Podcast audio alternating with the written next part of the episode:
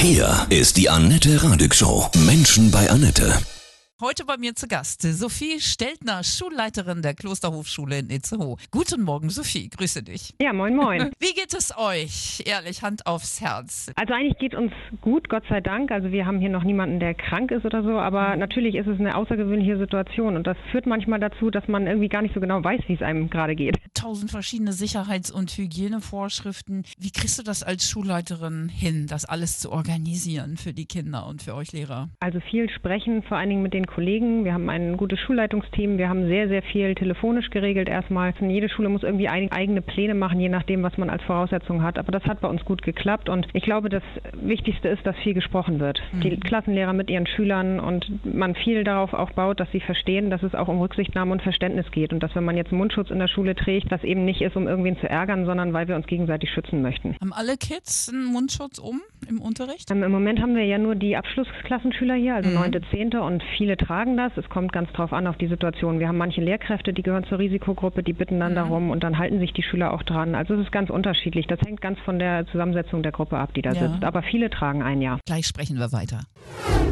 Schulunterricht in Corona-Zeiten. Heute bei mir Schulleiterin Sophie Steltner aus Itzehoe. Unterrichtet ihr die ganze Klasse oder werden die dann auch nochmal getrennt? So wird es ja demnächst dann für viele Klassen so sein, dass die dann nochmal aufgeteilt werden. Ne? Ja, auf jeden Fall. Also das muss auch bei uns so sein. Wir haben auch die Mindestabstände. Im Moment sind das zwei Meter, mhm. ähm, wo man dann alles abmessen mussten. Also auch mit Zollstock rumlaufen musste und so weiter. Und auch genau so Einmarschregeln hat, so welcher Schüler mhm. wann ans Gebäude kommt und sich wohin setzt. Und also wirklich so ein bisschen Choreografie ist dabei. Hättest du jemals gedacht, dass so etwas als Schulleiterin auf dich zukommt, so eine Orga? Nee, überhaupt nicht. Aber auf der anderen Seite organisieren gehört ja bei mir zum Job, mhm. also ist das nichts, was ganz neu ist. Die Situation ist eigentlich für alle neu. Das ist das Schöne dabei. Natürlich ist sie insgesamt nicht schön, aber alle haben irgendwie die Chance, jetzt hier letztendlich was Sinnvolles zu tun und zu mhm. helfen, dass das Ganze funktioniert. Und ich habe das Gefühl, dass viele gute Ideen zusammenkommen und man auch viel Neues lernt in dieser Zeit. Aber es ist schon, dass, dass man dann auch die Schule irgendwann vermisst hat. Ne? Jetzt sind ja schon einige wieder da, aber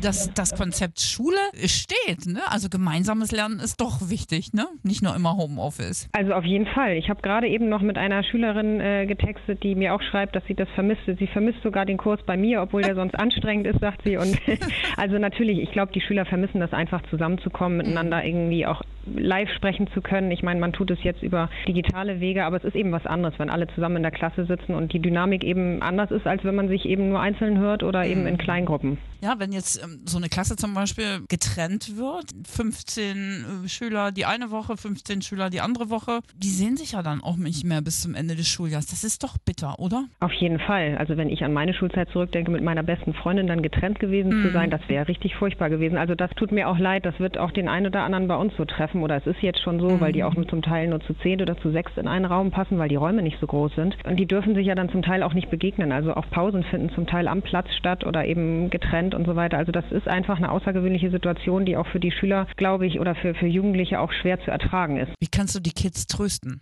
Gut, ich als Schulleiterin bin ja manchmal nicht ganz so nah dran, auch wie die Klassenlehrer mhm. letztendlich. Da erlebe ich aber schon, dass die auch viele persönliche Gespräche führen. Wir haben Klassenlehrer, die rufen da jeden Morgen auch immer Schüler an, sozusagen vormittags, um ihnen zu zeigen, dass man eben auch den persönlichen Kontakt sucht und auch sich die, die Sorgen anhört, die sich vielleicht auch aus dem ergeben, dass man zu Hause viel aufeinander hockt. Das ist ja auch klar. Und was das mit den Freunden angeht, also was ganz gut funktioniert, ist, dass wir neu ausprobieren, eben auch sowas wie Webkonferenzen, wo sie mhm. sich dann auch mal sehen können mit Bild und so weiter und dann zumindest Teile der Klasse immer mal zusammengebracht werden können.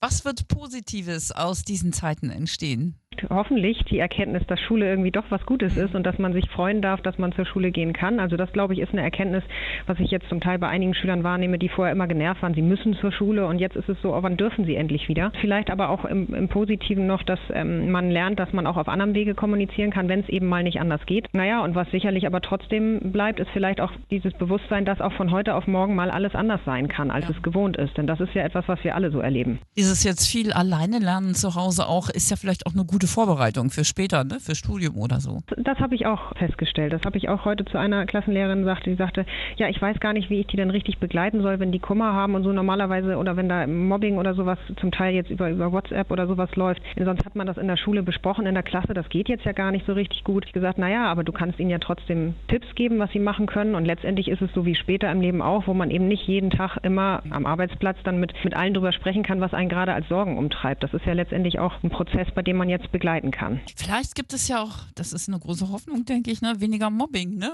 weil die sich dann auch echt freuen, sich wiederzusehen. Oh, das wäre schön. Also mhm. ich bin noch gespannt, wie sich das dann gestaltet, weil einige, glaube ich, nachher auch, also das erlebe ich ja auch, der Tagesablauf ist ein anderer zu Hause, als wenn sie jetzt jeden Tag morgens, sag ich mal, um halb acht hier auf der Matte stehen. Ja. Ich glaube, da werden einige dann, äh, das sehe ich ja jetzt schon bei denen, die in die Schule kommen, manche sind morgens recht übernächtigt noch, weil sie das gewohnt waren, jetzt lange zu schlafen. Mhm, müssen wir erstmal einen neuen glaube, Rhythmus das, finden. Ne? Ich mhm. glaube auch, aber das wird sich alles finden und die Freude darüber, wenn es dann irgendwann wieder losgeht und sie sich alle wieder sehen dürfen, wird riesig sein, denke ich. Ja.